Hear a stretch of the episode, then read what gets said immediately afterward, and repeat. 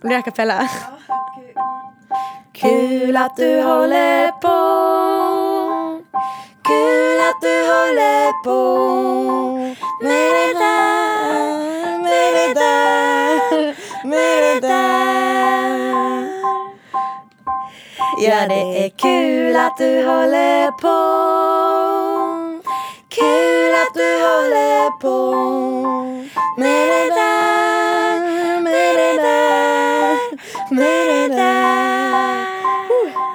Tjosan. Jättekul, vad duktig du är. Jätteduktig, jag tog ut ackorden utan att öva Ja, innan. det tycker jag var bra gjort. Hej allihopa!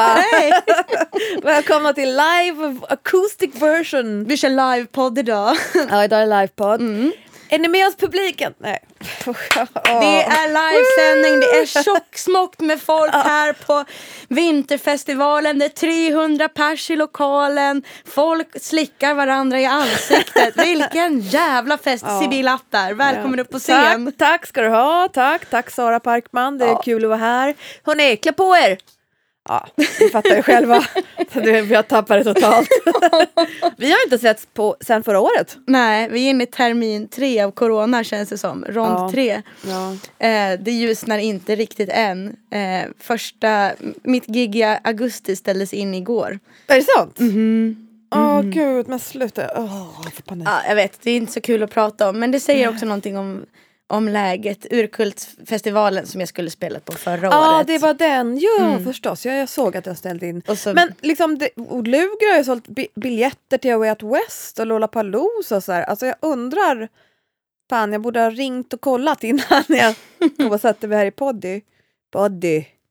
Ja, nej, det, jag, jag tänkte också att jag faktiskt skulle skriva till en vän som jobbar med Urkult och höra lite hur de har tänkt för att Ja men var, utifrån hur de resonerar. De är ju en ganska liten organisation som inte är, har något storbolag bakom sig eller sådär som bygger mycket på ideella krafter. Så jag kan tänka mig att de inte på något sätt har råd att chansa att det Chansarna. blir. Och, Nej. och det bygger jättemycket på internationella bokningar och så vidare. Men det var en ändå speciell känsla att säga sommar två utan festivaler och livemusik. Och nu Men det är det jag menar.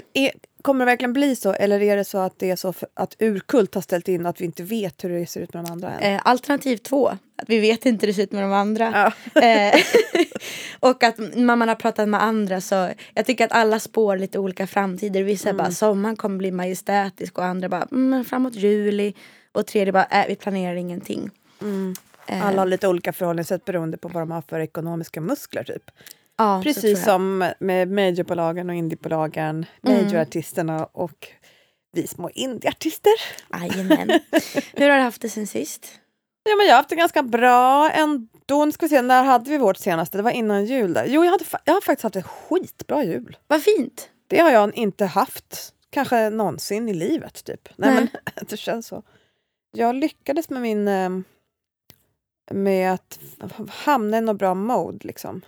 Men... eh, Och nu har jag på- påbörjat ett jobb som jag gör som är skitkul. Du får inte säga mer vad det är för jobb. Nej, jag kan säga att det, nu har jag frågat så jag vet vad jag får säga. Jag kan säga att det är ett samarbete mellan Sara Stridsberg, Rebecca Hemse och mig. Ja, eller hur? Det är alltså Lovina, Isaksson. ylar i bakgrunden. så det, det känns jättemäktigt och det är jätteroligt. Så jag gör det. Känner du dig ekonomiskt trygg när du har ett sånt projekt? Eh, ja, fram till liksom kanske februari-mars. Och vad är det då som händer i februari-mars? Nej men det tar slut jobbet. Ah, alltså, jag släpper ju en skiva, ja precis. Exakt. men det ju, kan man ju inte liksom på något sätt koppla ihop med ekonomisk trygghet. Utan tvärtom. Nej. Men, ja, För men er precis. som lyssnar på podden och tror att det innebär en ekonomisk trygghet så anar jag tänker att då är ni födda på 60-talet eller tidigare. Eller 40-talet. Du vet ju hur mycket vi hatar 40-talister här. Nej, det gör vi inte. Skojar. hatobjekt är Skoja. faktiskt 60-talister. Och det är inga 40-talister som lyssnar. Jo, en vet jag tror jag. En kanske. Ja, men jag vill höra mer om hur det känns inför skivsläpp för det är ändå knappt en, lite mer än en månad kvar då. 26 februari. Ja, 26 februari släpper jag en skiva, History of Silence.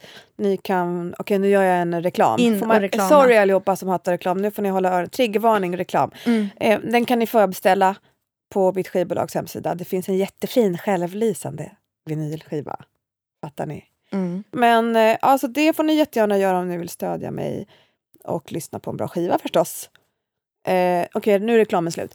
Nej, men det känns, eh, det känns faktiskt eh, både kul och tråkigt, för jag känner ju någonstans, alltså, jag oroar mig någonstans för att det bara ska bli en skiva som man slänger rakt ut liksom, i ingentinget. Att liksom, ja, jag tror att jag kommer få recension. Alltså, folk kommer ju kanske lyssna, eller förmodligen, äh, lägg av nu Sibyl. Folk kommer lyssna på den. Mm. Men, eh, men jag kommer ju kanske inte få spela på den och det känns ju jobbigt. Men sen när jag tänker på att spela känns det också jobbigt för att jag har inte spelat på så sjukt länge. Jag har inget direkt bestämt band just nu. Och det finns ju inga pengar någonstans. Jag vet inte hur jag skulle kunna ha ett band. Alltså, du vet, jag bara målar fan på väggen typ. Men det är klart att det är skönt att den ska få bli släppt nu äntligen efter liksom all den här tiden. Den känns inte, jätte, li, liksom inte lika relevant för mig psykologiskt, men eh, det ändras ju, brukar ju ändras om man får spela. Så jag, alltså kanske en spelning kan jag hoppas att jag... Ja, jag vet inte. Och delvis kan det väl vara lite skönt att den inte känns superrelevant psykologiskt när man ska mm, presentera sin musik för världen för att det kan bli, nu talar jag okay, utifrån mig, mig själv men Mm. Oftast när man har skapat någonting så börjar man få distans när det ska presenteras Mm. och då kan det kännas lite tråkigt för man tappar kontakten Mm. med verket. Men å andra sidan är man i den djupaste kontakten med det så blir det också kan det bli lite sårbart när man ska Ja, visa det upp håller jag med det. om. Så var det med min första skiva. Ja, Att det liksom, jag kunde inte prata om grejer jag hade skrivit om i då blir det och Nordpolen all så the place liksom. När man ska... Ja, ja, gud ja. Alltså, gud, jag gjorde en intervju med Filter då för min första skiva. Som, ja, för fy fan i helvete vad jobbigt det var. Jag bara, nej men jag måste stryka de här. Och det blev ändå i flera sidors intervju, men alltså usch. Ja men precis, jag, jag vet precis, vad jag håller med. Men det där skulle vara roligt någon gång. Att eh, inte skriva en bok men, men på något sätt man kan ju skriva så olika. Min lilla syster är en väldigt duktig vävare. Hon har precis, eller ja, förra året släppte hon en bok hur man väver. Tillsammans med en kollega till henne. Och så är det olika mönster och så steg för steg och tips. På, och egentligen skulle man kunna göra något liknande för konstnärlig process. Fast man skulle liksom hela tiden behöva, bara, inte, funkar inte alltid så här och man skulle ha en massa disclaimers. Men det är någonting i den här processen som är så relaterbart tycker jag. I att man går in först en ganska lång tid, man gör research, man sitter och skriver och sen kommer man till fasen när man tycker att allt är skit, sen får man hybris och sen så har man avslutat någonting, man har ångest, sen får man distans till det och sen ska man presentera det för världen och vad händer då och sen finns det eh, hur mycket till som helst i det. Men det finns en så tydlig liksom, skapande process till att man har släppt någonting och sen ska det leva sitt liv efter det. Och alla de här känslorna man går igenom eh, och där man också oroar sig för vad omvärlden ska tycka och sen när man sitter i att man skiter i vad omvärlden ska tycka. Och som är alltid ändå, när man inte är i det, är ganska skönt att tala om. För att man också kan spegla sig i andra liksom. Jo, ja men visst. Eller vad tänker du? Nej, men jag, bara, jag, försöker, jag försökte hänga med för att jag, var, jag bara fastnade på olika ställen och så fortsatte. Eh, och det var, det var mitt fel för jag är lite seg i hjärnan idag. Jag sover lite dåligt eller någonting. Eh, nej men absolut, det är klart att jag tänkte, vet du vad jag tänkte på? Jag tänkte på så här memes som typ Rihanna har lagt upp en meme som är, han- är precis det där som är typ så här de tre faserna av en, kreativ process när Mm. man är så här, jag är ett geni, eh, nej jag borde typ, I don't need, deserve to be on, on this earth, typ, Mm. jag är så dålig. Och sen så så här, ja men det här blir ju bra, och sen Mm. bara, åh gud, jag, bara, jag är suicidal. Typ. Och jag vet andra artister som har lagt upp sådana där grejer, så det är ju verkligen en universal grej. Undrar om det finns något sånt redan? Ja, skicka in till oss om ni har sådana, Mm. till exempel kul med Rihanna gör memes om det. Men just att Mm. den här, det är väl det som också är själva memekulturen, eller meme som man säger om man ska vara korrekt. eh, att alltid skämta om det misslyckade. Men det är Mm. ju väldigt befriande just när man själv känner sig kass. Att andra stars gör det också, vilket ju man vet. Mm. Men Ja, men så är det ju. Men sen är det, det, sen, det är ju det är ju också ett annat element av he, hela livekulturen att eh, det som brukar hända, det som du räknar upp då, den kronologiska ordningen på hur det skulle kunna se ut såklart, inte alltid, men ja, det sa vi ju. Eh, och sen så får man distans från verket och sen ska man visa det för världen och ska man känna ängslighet inför det, jada jada. Men sen finns ju liksom det där steget som kopplas ihop med live, så är det i alla fall för mig. Jag är säker på att jag inte är den enda som känner så. Att man får en helt ny relation till, all, Mm. till alla sina verk, för att i alla fall jag går ju tillbaka och spelar gamla låtar också som jag vet att folk gillar. Come Mm. Night och vet inte, I don't have to eller något. Och då får de en ny betydelse. Come Night är ett jättebra exempel. Come Night är en låt som jag har skrivit för er som inte vet. Eh, och den, jag hatade den, hur den kom till. Jag kände mig så pressad och jag tyckte, äh, jag tyckte, var, tyckte inte alls om den. Men det handlade kanske inte så jättemycket om låten i sig och dess element utan om liksom de yttre omständigheterna. Men jag, jag var ju rå-anti den låten under hela första skivan. Jag vägrade spela den i TV4 Nyhetsmorgon och var så här råjobbig med den.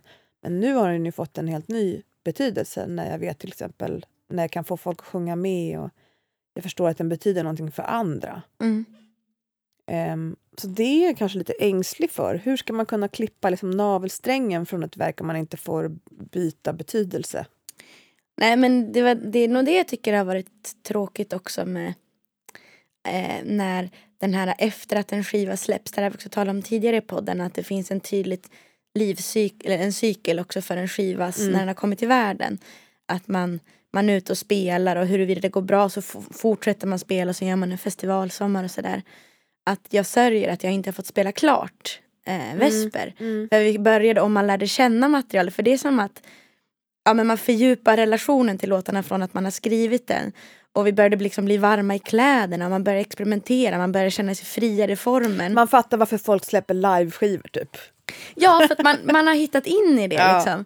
Särskilt när man, om man har skrivit musiken också i studio. Och det inte varit så här, vi har repat med bandet i fem år och nu Nej. kliver vi in i studion. Nej, och det, för nu börjar det liksom, ja men nu är det vissa spelningar jag har som är fjärde gången som de skjuts upp.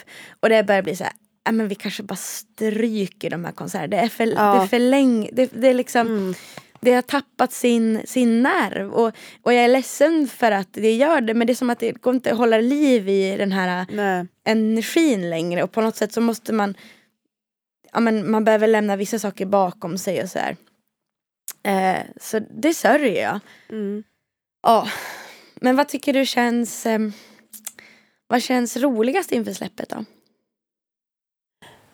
Men nu är jag så himla inne i någonting annat i huvudet. Um, det som känns roligt är att jag typ bryr mig inte om uh, någonting på samma sätt som jag brytt mig med alla mina andra släpp.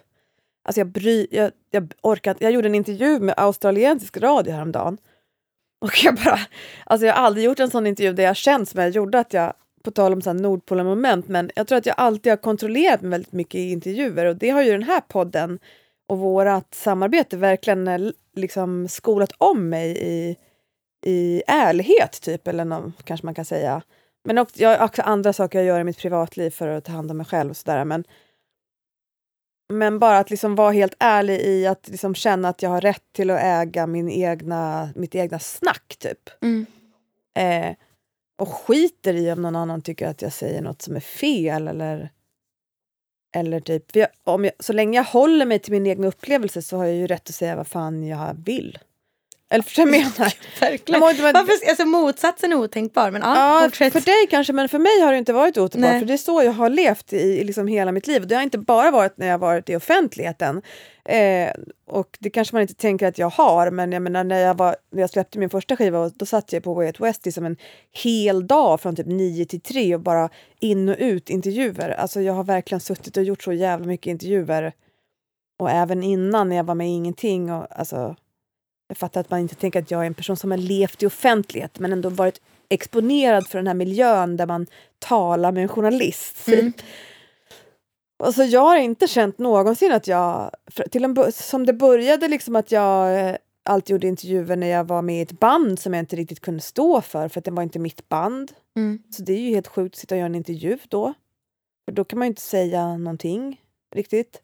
Och sen när jag väl släppte musik under ena så kände jag mig begränsad på det sättet på andra sätt. Från kanske familj eller min INR som var så lack för att jag inte skulle prata om pengar. Och, och jag försökte liksom anpassa mig till, till, till så många människors vilja samtidigt. Och under tiden så var min vilja helt, jag hade inte ens tänkt på vad jag ville nu gör jag det och jag vill skita i allt. Så, att det kändes, så när jag satt och gjorde den där Australien-intervjun så bara, åh gud vad sent. Oh. Du var en lovable fuck-up.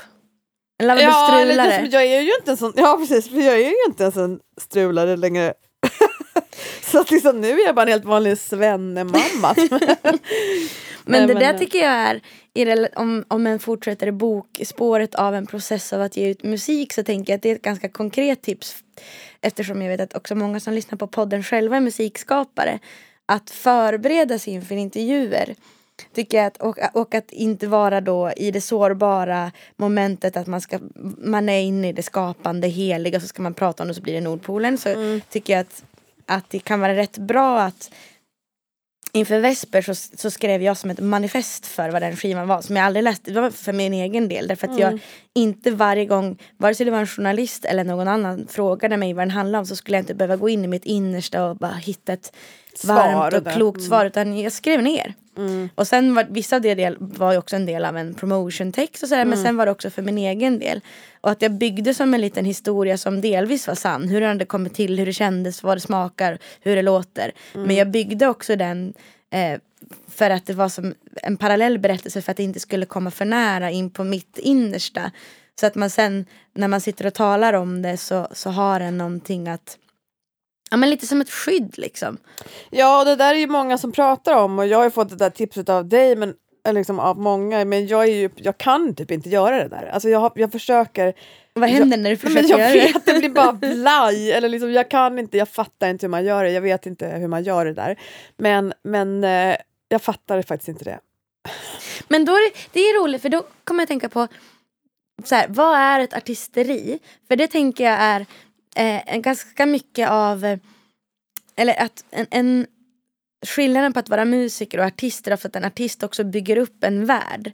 En, och nu, det här har jag inget färdigt svar på så det här gör jag gärna i dialog. Eh, nej, men att man genom val av estetik, av vad en postar, postar på sociala media eh, allt liksom bygger ju idén om en drömbild en, och som man som lyssnare kan projicera sig själv i.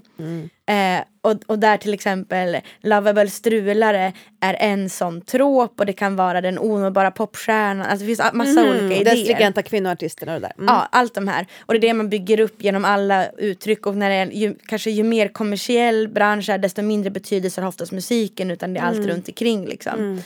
Eh, och då är en sån här del att eh, bygga en berättelse som man använder i en intervju är ju också en del i ett byggande av då art, den, den, det lilla universum man bygger upp i sitt artisteri. Vilket man gör mer eller mindre medvetet och jag tycker att det är som ett sätt att att få fortsätta leka lite som när man var barn och typ jag klädde ut mig jättemycket. Och det är ett sätt för mig att få fortsätta leka. Att bara, men okej, på den här bilden så vill jag se ut på det här sättet. Då gör jag det. Samtidigt som jag sjunger de här orden.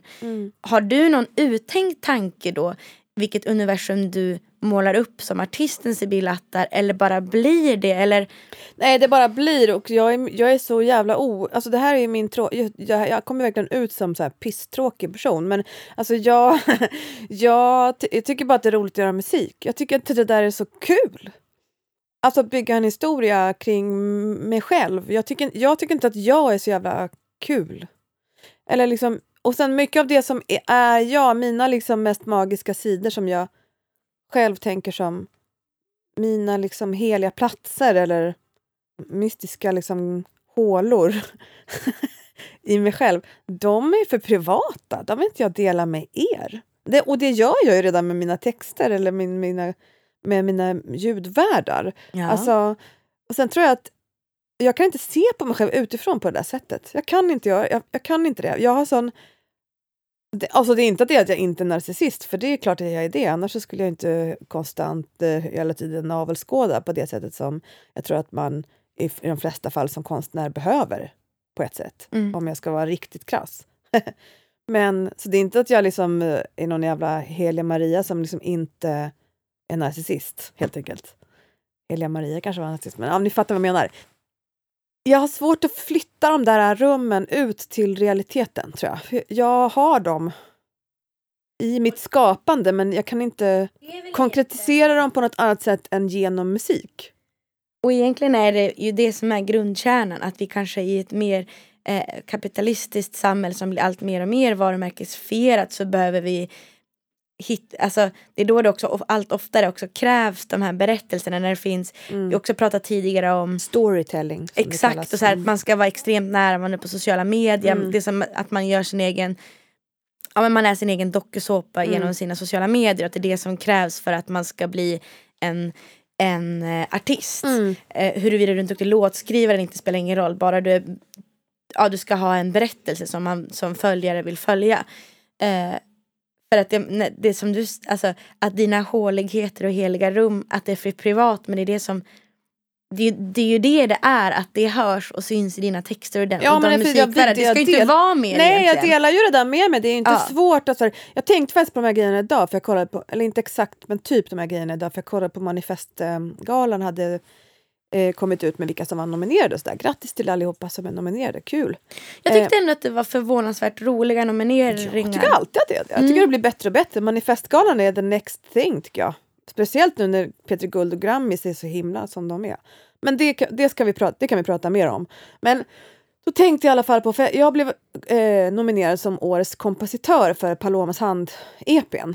Eh, och jag kommer ihåg att det var så himla... Ja, men jag känner mig väldigt stolt över den, just specifikt den nomineringen. Eh, och så idag tänkte jag på varför jag gjorde det. Därför att det är där egentligen kärnan, nu bryr jag mig väldigt mycket om text och så, och musik, men alltså kompositionen och texten, alltså jag bryr mig väldigt mycket om, det är inte bara liksom Vissa bryr sig ju inte om texten eller liksom helheten utan att det bara så här, är det svängigt så är det typ, eller du vet. Mm. Men att, att det är det som betyder något för mig. Årets pop för mig kan lika gärna betyda bäst PR-kampanj. Mm. Om man ska vara lite krass. Ja, ja. Och det, alltså, ni som är nominerade i Årets pop, det är klart att det inte är så, jag menar inte det, men ni fattar vad jag menar. Så hur det kändes för mig. Mm. Tror jag. För ett, och, det, och egentligen är det kanske bättre, alltså egentligen är det kanske svårare att vara Årets pop för att då har man fått ihop hela paketet och det kanske man inte, det kanske är en förolämpning av årets kompositör för då är det som det enda man är bra på är att vara en kompositör men allt det andra liksom suger man på. Men det, det kan jag stå för typ. Ja, jag vet inte. Det var en lite provtanke. Nej, men det är ju det är intressant för det handlar om så här, eh, att vara an, ja, men, antingen så att man är en genomkommersialiserad person som verkligen eh, slår mynt av hela ens liv, att hela ens liv för Mm. ja, men, typ familjen Wahlgren som både är dansare, sångare, entreprenörer, eh, TV. vloggare, nej men ni vet. Ja. Där har man liksom en, å, an, å andra sidan så skulle man också kunna säga, men jag, hela jag och mitt väsen är ett konstnärskap. Alltså Mm. allt jag gör är konst. Så det är av intresse all, alltså jag, när jag andas så är det konst, det är musik, det jag väljer att klä på mig, det är en del av mitt Är du. Bianca Ingrosso nu? Är det det? Nej, det här, det här tänker jag mer kanske en, en konstnärsroll som inte heller är så aktiv i vår 20-talstid. Nej. Men om man tänker säg 60-70-talet när det liksom 50, 60, 70-talet, så här avantgardistiskt konstnärskap där allt, allt man gjorde var en, en del av ens Vad konstnärliga han? Klaus. Kinski? typ. Nej. Ja men typ, han, det var han, och allt kring, eh, tappar jag namnen på alla, men tänk en kon, fan Ja. heter de, Studio 54, alltså liksom den, ja, Menar du Andy Warhol? eh, tack, ja. Jag Factory. slängde, The Factory. Mm. factory. Nej men att man ser hela livet som ett konstnärskap men Mm. inte för att tjäna pengar på det fast egentligen kanske det kommer ur Just Andy Warhol också var ju superkrass Han- entreprenör, bara tjäna pengar. Alltså, han var ju entreprenör number one. Typ. Det var det som var så roligt. Ah, Ja, förlåt men, att jag... nej, men och sen mm. har man som ett slags tredje spår där så här, men mitt, mitt konstnärskap och min, min, roll som musiker och tonsättare det är mitt yrke. Jag går till jobbet, jag går hem från jobbet. På kvällen är jag inte artisten utan jag kliver in i den. Alltså det, det är någonting i det här som är hur den förhåller sig till sitt skapande i form av hur det möter världen som också är Mm. intressant för det kan och som kanske också blir ur ett större perspektiv också om man zonar ut som handlar om vår syn på arbete. Mm. Att förr i tiden så var man oftast, man hade sitt kall för att bli sjuksköterska, bli präst. Var du bonde så levde du livet som en bonde. Var du spelman så var du spelman. Eh, men nu har vi mycket större separation av arbete och fritid. Arbete är någonting man gör för att få pengar för att sen kunna leva livet utanför. Men att Mm. tidigare var allt väldigt integrerat. Eh, och det, hur det också präglar då synen på konstnären. Att vi förväntas mer vara också entreprenörer, gå till jobbet, skapa förutsättningar för att skapa konst. Eh, Ja men är det verkligen så särkopplat då? För att jag, menar, nu, jag vet inte, jag ställer frågan, jag öppnar upp ja, här. Ja men precis, jag tror att det fortfarande är lika i, i alltså identitet och stad. Vi bor ju också och lever i Stockholm, liksom, ett, den platsen som är mest intresserad och fokuserar på status Mm. och identitet. Ja, enligt min uppfattning i alla fall, än Mm. på alla andra platser jag varit på hela jordklotet. Typ. Wow. Nej men vadå, håller du inte med? Alltså jag har inte varit på alla platser på hela jordklotet. Nej, men det har inte jag heller på alla platser jag har varit på. Det är inte så jävla många men liksom, jag har ändå bott i flera olika städer. Ja, ja men absolut att Stockholm är en Liksom, statusstad. det är statusrunk, Vilket- liksom, rätt från tårna upp i hårfästet. Men, Men vilket, jag vill bara säga då med Stockholm nu med pandemin, när ingenting existerar i staden, det hade jag också skrivit ner så här, stadens betydelse för musiken under pandemin. För när ingenting existerar i staden, Mm. Stockholm är ingenting. Utan, eh, och, och att det märks att Stockholm helt tappar någonting när den inte får hålla på med status. Alla bara, vad ska jag göra här? mm, jo, men den statusen har ju förflyttats till landställen och inredning. Det går ju Ja. skitbra för så inredningsarkitekter och det går Mm. skitbra för så här, ja men eh, jag vet inte, folk som gör mattor och konst. Det går bra för kon- i konstvärlden. Folk köper konst och fixar med sina... Det är, men folk är så jävla rika också, det är väl det. Mm. Men ja, jag vet inte. Jag tappar tråden lite, men apropå det där med att man skulle vara kopplad. Jag tror att folk är väldigt kopplade till sina yrken rent identitetsmässigt. Alltså, det märks ju i hur folk också beter sig på fritiden. Mm. Det är ju min uppfattning, och alla, alla får rätta mig om jag har fel och det har jag ofta. Det säger jag också ofta. Så det är liksom brasklappen jag slänger in. Men min erfarenhet i Stockholm är ju att folk umgås ju inte utanför sin yrkeskrets. När jag bodde i Glasgow så hade mitt kompisgäng, det bestod av så här, en läkarstudent, en som var chef för en restaurang, en som eh, jobbade som intendent på någon och någon som var revisor. Eh, och alla hade så ganska olika inkomst, Mm. men alla var kompisar för att man gillade varandra. Det var ingen som frågade vad varandra gjorde som jobb. De sket i det. Mm. Men liksom när jag det. jobbade på restaurangen Babylon här i Stockholm, det var ju liksom... Ja, det är ju många år sedan nu i och för sig, det är typ tio år sedan. Men ja, då kunde, alltså man visste ju bara, där sitter ett jobb, gäng och alla jobbar med samma jobb. Och där sitter ett gäng och alla jobbar med samma jobb.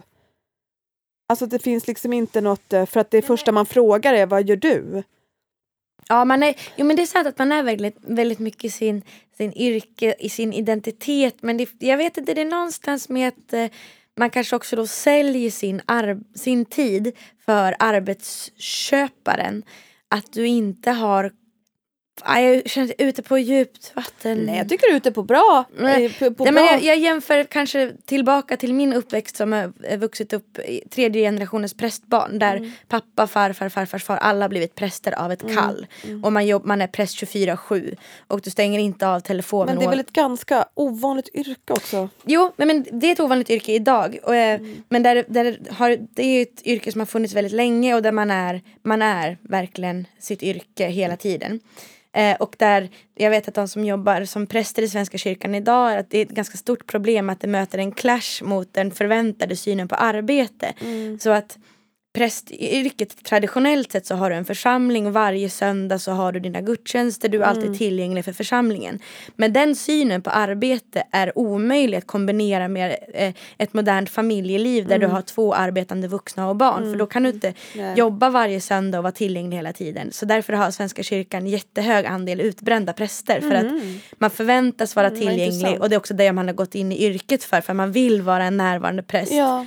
Men har du inte en prästfru som tar hand om markservicen som min farmor och farmors far och farmors mor och farfars mor gjorde så går du sönder. Men lever inte det kvar i musikvärlden då, om vi tänker på typ popvärlden eller indiepopvärlden då? Det kanske inte är så i folkmusikvärlden, det får ju du upplysa mig om. Men jag tänker att man ändå vill gärna att ens rockstjärna är en rockstjärna. Man vill gärna att Sebastian Murphy från Viagra Boys sitter på Blecktornskällan och är tjackad.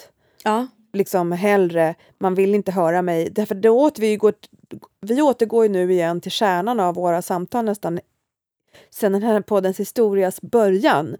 Kan man vara en människa och eh, en popstjärna samtidigt. Alltså får man sitta och vara bara en svenne med mensvärk och eh, trosorna ut och in som jag märkte att jag hade när jag var Alltså Ja. är det okej? Ja men och, och då kommer vi tillbaka till igen så här, idén om vem en popstjärna, så här, projektionsytan att även om Sebastian Murphy inte sitter på bläckan och är tjackad så vill man tro det därför att då blir det så här jag är en trött småbarnsfarsa i Hudiksvall och tänk om jag också fick sitta och vara tjackad på bläckan, fy fan vad kul det hade varit. Och så blir man liksom det, det skapar också ett ha-begär, en typ av konsumtionsbegär.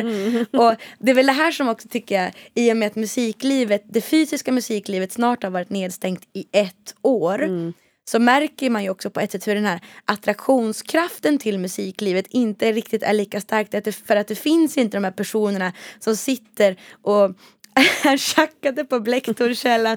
Alltså det, det fysiska musiklivet pågår inte och då är det svårare att också skapa de här olika myterna som också är en del att sälja.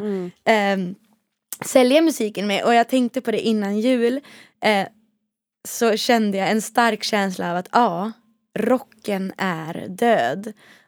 Det tycker jag inte. Men eh, rockbandet Mando Diao Ja, Så- de är kanske döda. men, och, jag, alltså, och jag älskade verkligen Mando Diao när jag var tonåring. Jag var på Peace and Love och kollade på dem och deras första skivor. Och liksom, jag tyckte det var så här svinsnyggt och jag, också att de från Borlänge och Gustav Norén hade jag som barnvakt när jag var liten. Jag bara "Åh, wow. Så.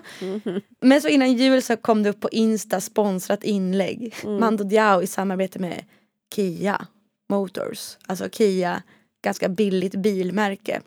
Då har de gjort en låt till deras nya reklam. Och låten var väl inget fel på, så var det liksom en liten video när de sitter i studion. Ja, du vet, ja. så här, härligt, Nå- man sitter typ så här, skålar för att man är klar med låten. Bara, hej lite där och så i texten bara Vi älskar att kunna ta bilen till landet och köra familjen säkert. Så köp en Kia så kan ni transportera Var det, barnen. var det exakt så det var? Men ungefär så var texten. Ja. Och så bara Ja, det är, jag det, är det här. upp, jag vill ha en bil. Kia ring, hör av Nej, er. men är, är det här liksom? Nej, det är klart att man, Mando Diao är, har väl inte, är liksom inte kronan på juvelen av det, som det sexiga rockbandet. Men det är någonstans Ja, men de är nog det för folk som inte är intresserade av rock. Men det, det är så här, det, yes, man, vi kan ju komma på fler exempel på liksom ganska skitiga rockmusiker eller liksom pop där man Alltså, man, det finns, dels finns det en diskussion vad som händer när man säljer sin konstnärliga själ till kapitalismen. Det är en sak som handlar om att man utnyttjar sitt konstnärliga kapital för att storbolag ska tjäna pengar på det. Det är en annan diskussion. Det här, det här Som tycker jag, Spotify till exempel. Ja, eller massa märken. Eh, men den här handlar lika väl också om hur andra influerare som inte har med musik att göra när de gör betalda samarbeten med varumärken. Att man också tar bort magin i vad ett artisteri är, vad ett konstnärskap är. För när eh, typ en person som håller på jättemycket med hudvård och är svinbra på det och har bra koll, plötsligt där det står betalt samarbete med ett hudvårdsmärke, då då är ju hela tjusningen med att den här personen som jag litar på lyfter fram en favorit försvinner ju när jag vet att det är betalt. Och det är Ja. samma liksom med att man på något sätt tar bort magin som, ett, som idolskap har. Jag vill inte veta att Mando Diao köper Kia-bilar.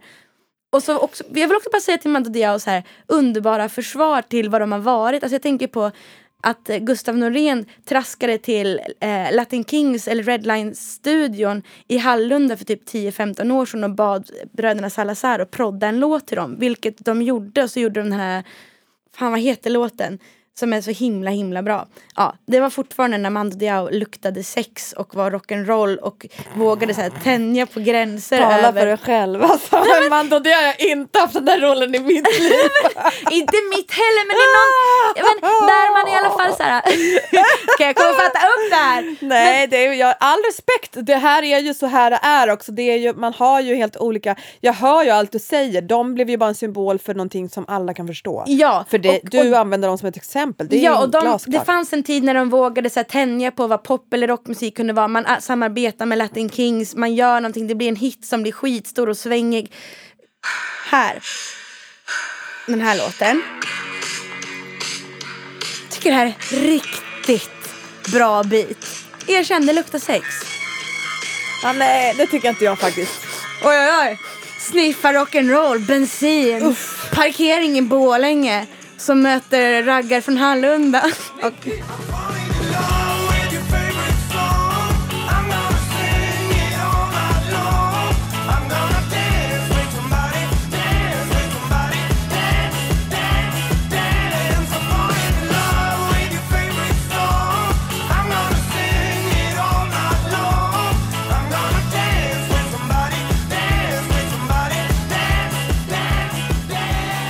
gör Mando Diao en låt med Kia och det, det är liksom...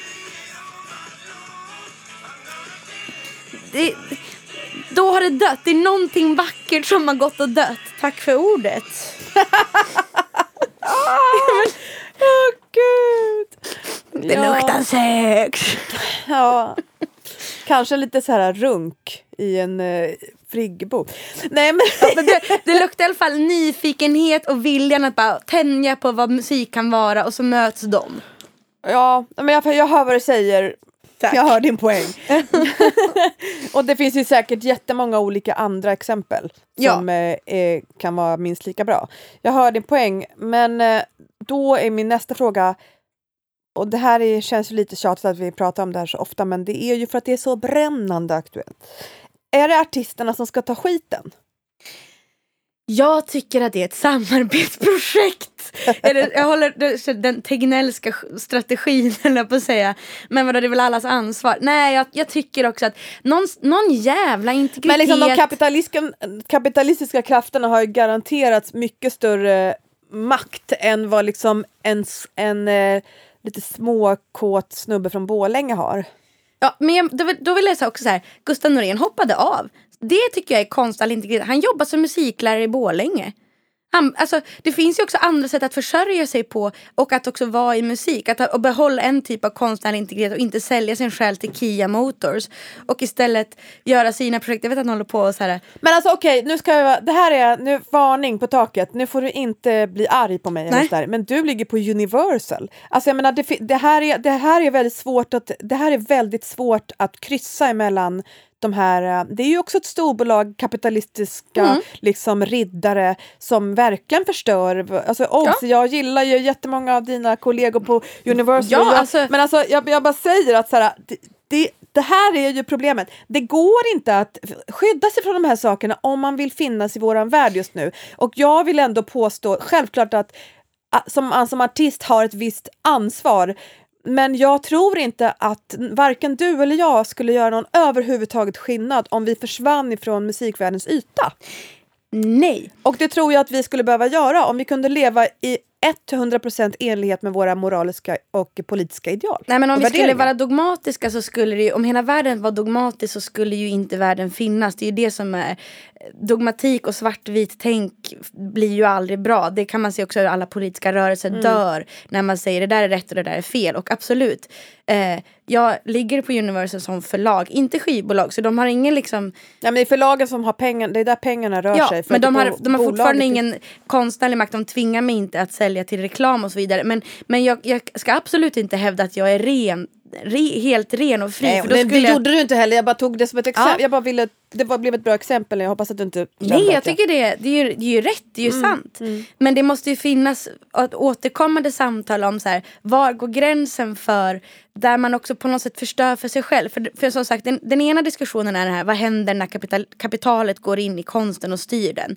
Men, men i det här fallet så tycker jag att det också är jag, jag skiter i pengarna. Jag tycker att man förstör magin kring vad är till exempel ett rockband som Mando Diao fick bli ett exempel Men av. vad hade Mando Diao kvar innan Ja, men de gjorde de Kia? hade väl inte så mycket de kvar. hade ju inte så mycket kvar. Jag tänker att det är Nej. ett sista steg man gör. Liksom, eh, Ja, de kanske inte, för mig är inte det ett magiskt rockband. Ja, nu, men det blev så tydligt på något sätt här, också med den här videosnutten som var till. Att det var filmat i en studio med så här, känslan av att en liten dokumentär när man gör en låt och så, så är det för en reklam för en familjebil.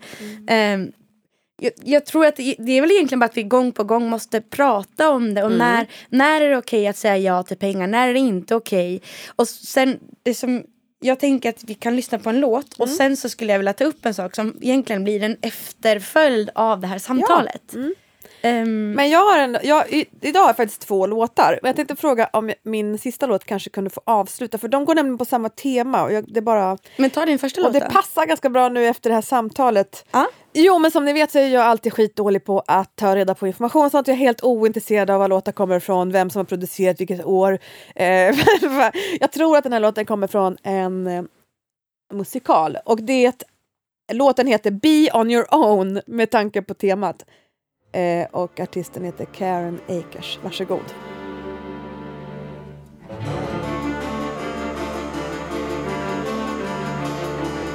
Be on your own. You've always talked about your need to travel. Now go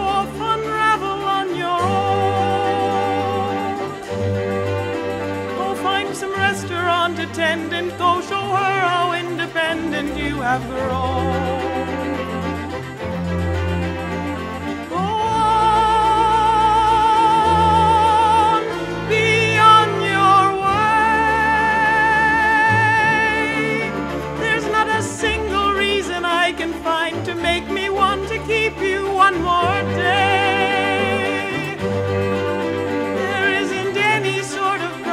You could pay. There isn't any sort of word that you could say.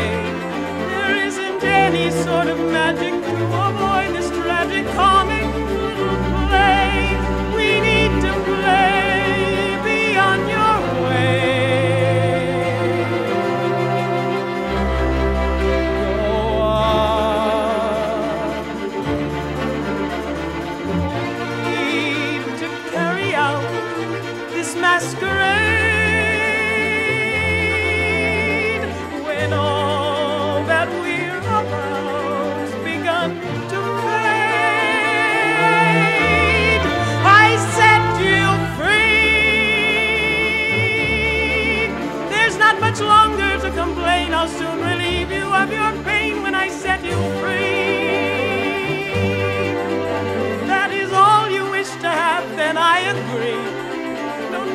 Thanks, your just rewards will be my fee. Go off and live your petty fictions full of blatant contradictions you can't see. And what will be is that you'll leave.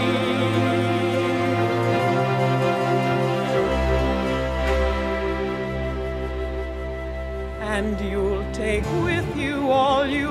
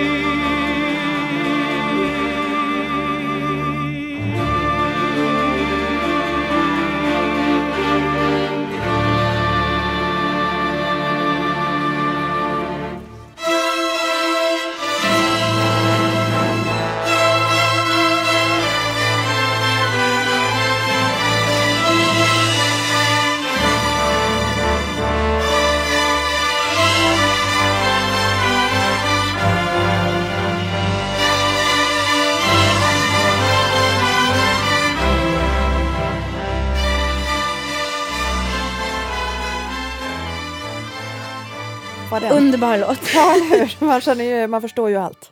Ja, det gör man. Eh, Nej, men jag, jag tänkte till den här gången att det återkommande sen vi poddade sist så har jag funderat på vad begreppet motkultur innebär.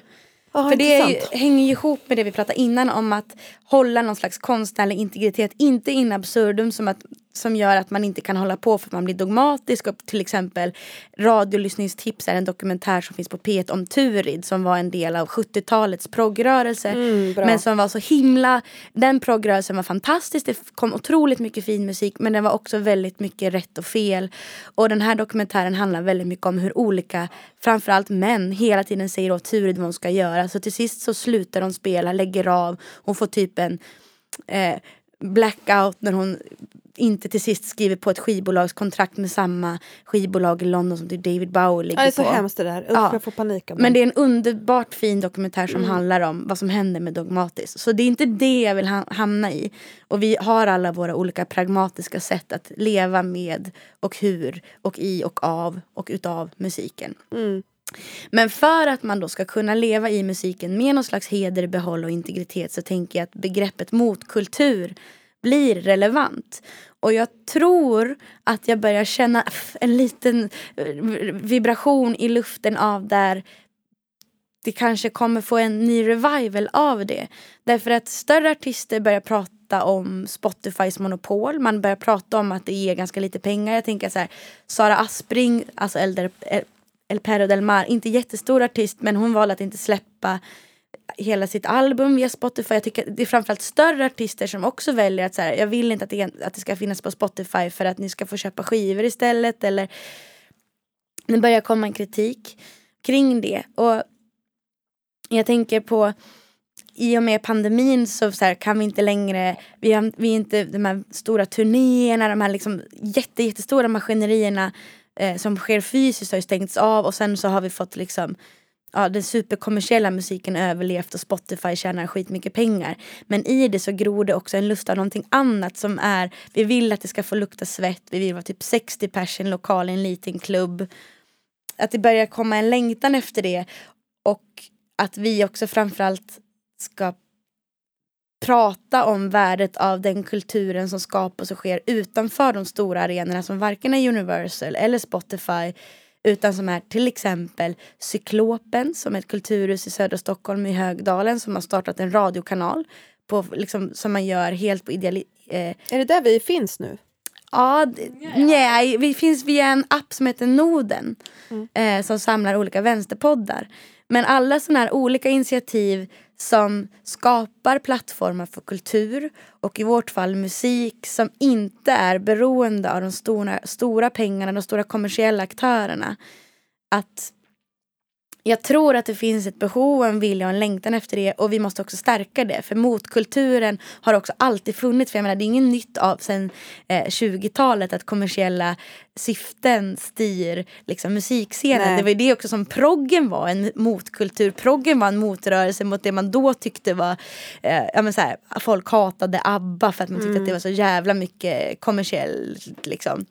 Så motkulturen i musiken har alltid varit, för, för det har alltid funnits pengar som styr och vi Ja. måste komma ihåg det och typ Men jag tror också att det kommer det. ge resultat av sig själv. Jag tror till exempel den här, det här man pratar om det svenska musikundret. Eh, Jag tror på riktigt att det kommer att försvinna.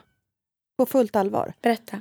Därför att jag tror att det som Sverige fokuserar på nu med sin eh, liksom, neoliberala eh, runkbulle... Nej, förlåt. Gud vad sur, jag sur kärringen. Nu satte hon igång här borta i hörnet. Hon är lite trött så då blir det så här.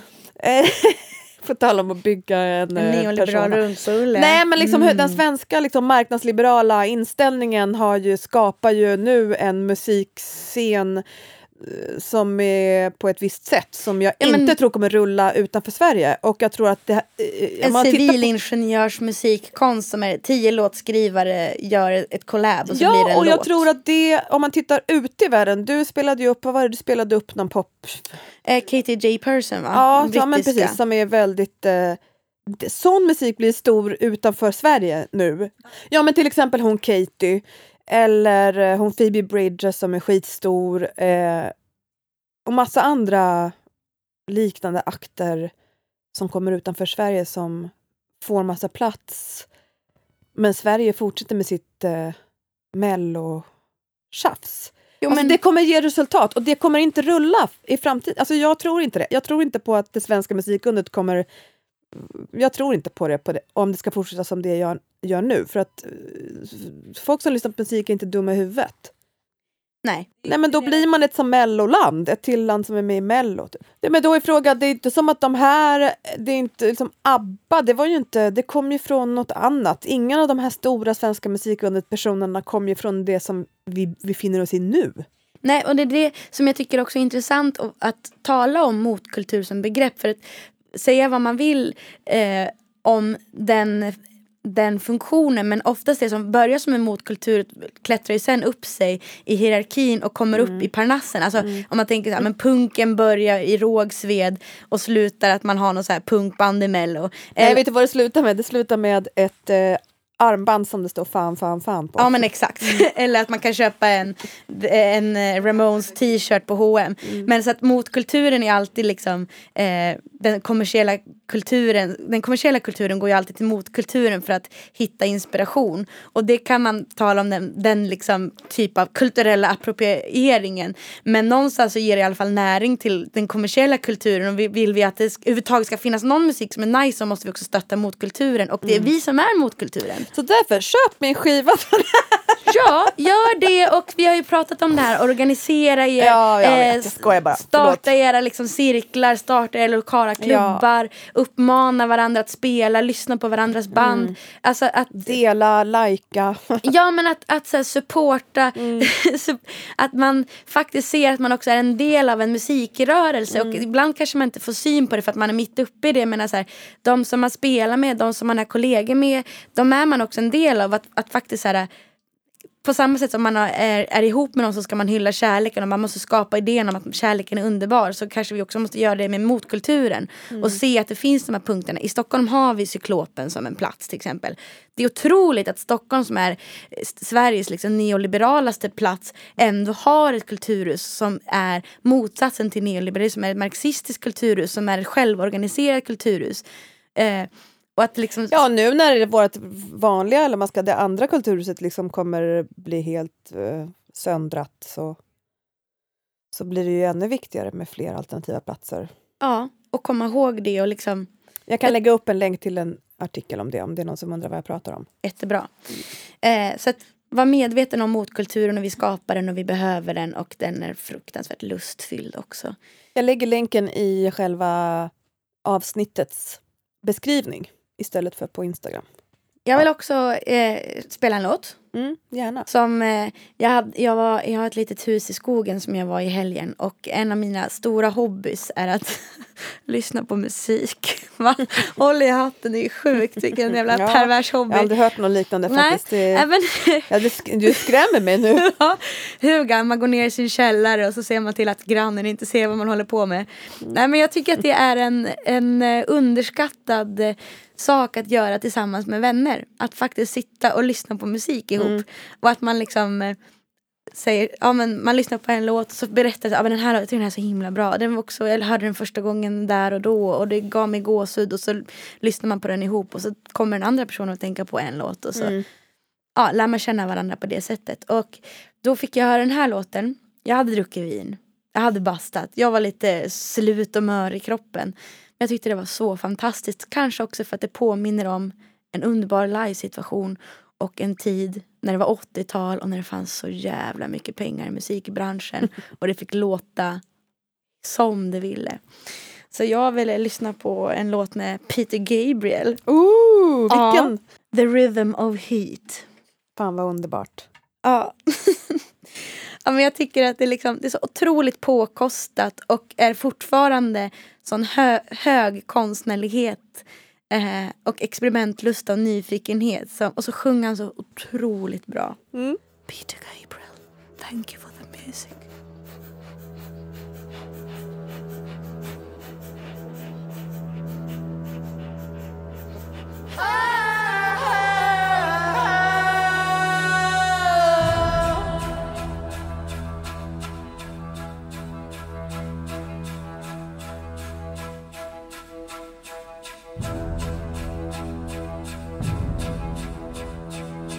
Looking out the window, I see the red dust clear. High upon the red rock stands the shadow with the spear.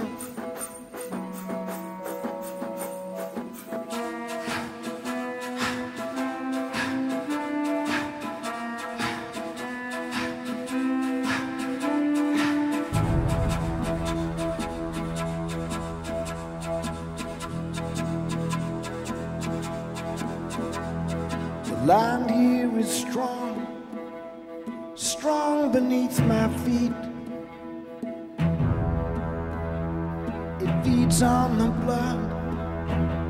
It feeds on the heat. The rhythm is below me. The rhythm of the heat. The rhythm is around me. The rhythm has control. The rhythm is inside me.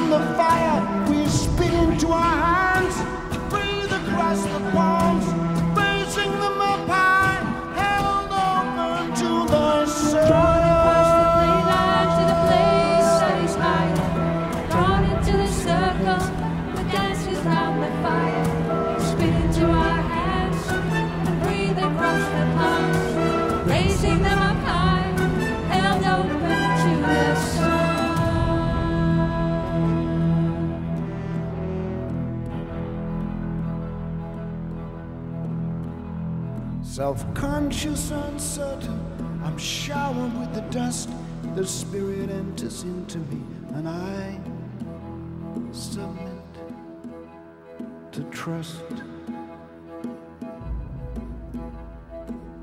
Smash the radio. Smash the watch. Smash the camera. The rhythm is around me. The rhythm is inside me.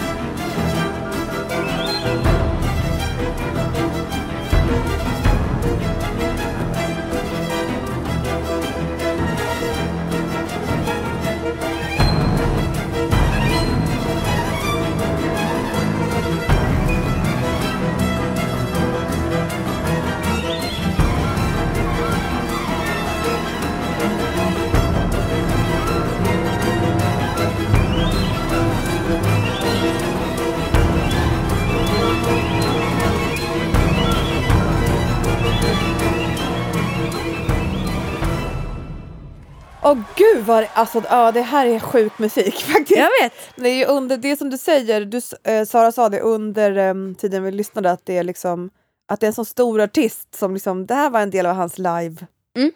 Mm. Men hörni, jag måste gå. Idag blev det lite kortare poddinspelning för att det, det skulle hämtas på förskola och ditten och datten. Men eh, jag skulle vilja rikta ett tack till er här i, i eh, studion, Sara och Lovina, för idag. Och för alla, till alla gulliga patreons också. Jag har sett att vi har fått flera, ni är helt otroliga faktiskt. Ni, ni får gärna fortsätta vara så länge ni har råd. Fler får gärna bli, för det uppskattar vi jättemycket. Då får vi lite lön för mödan, vilket vi eh, må bra av. Mm. Okej, då var jag färdig. Vi har också faktiskt funderat på att trycka upp lite merch, göra en snygg poster. Mer om det i framtida poddavsnitt.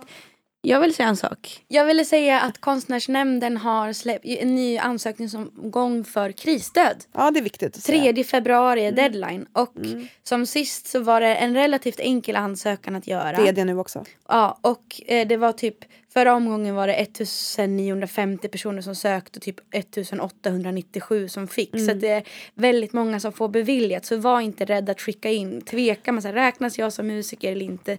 Tänk inte så, utan skicka in och sök om ni känner att ni är, behöver krisstöd. Ja. Har man ett heltidsjobb eller har pengar ska man inte göra det. Men Det finns ju vissa regler. Det är Ja. typ så här, man får inte vara anställd mer än 50 procent. Ni kan läsa det där själva men och om ni inte får så bli inte helt knäckta av det heller för det är klart att eh, alla kanske inte kommer få men jag tycker att det är som Sara säger att man ska söka allt man kan om man behöver. mm, Så är det ju. tack för idag. Tack för idag och då får vi gå ut då till, eh, till min sista låt på samma tema som min första låt. Eh, så hörs vi snart igen. Och tack till Lovina. Tack Lovina som är bäst. Tack Sara. Tack Sibyl. Sweetest choice. Oh, solitude, oh, solitude, my sweetest,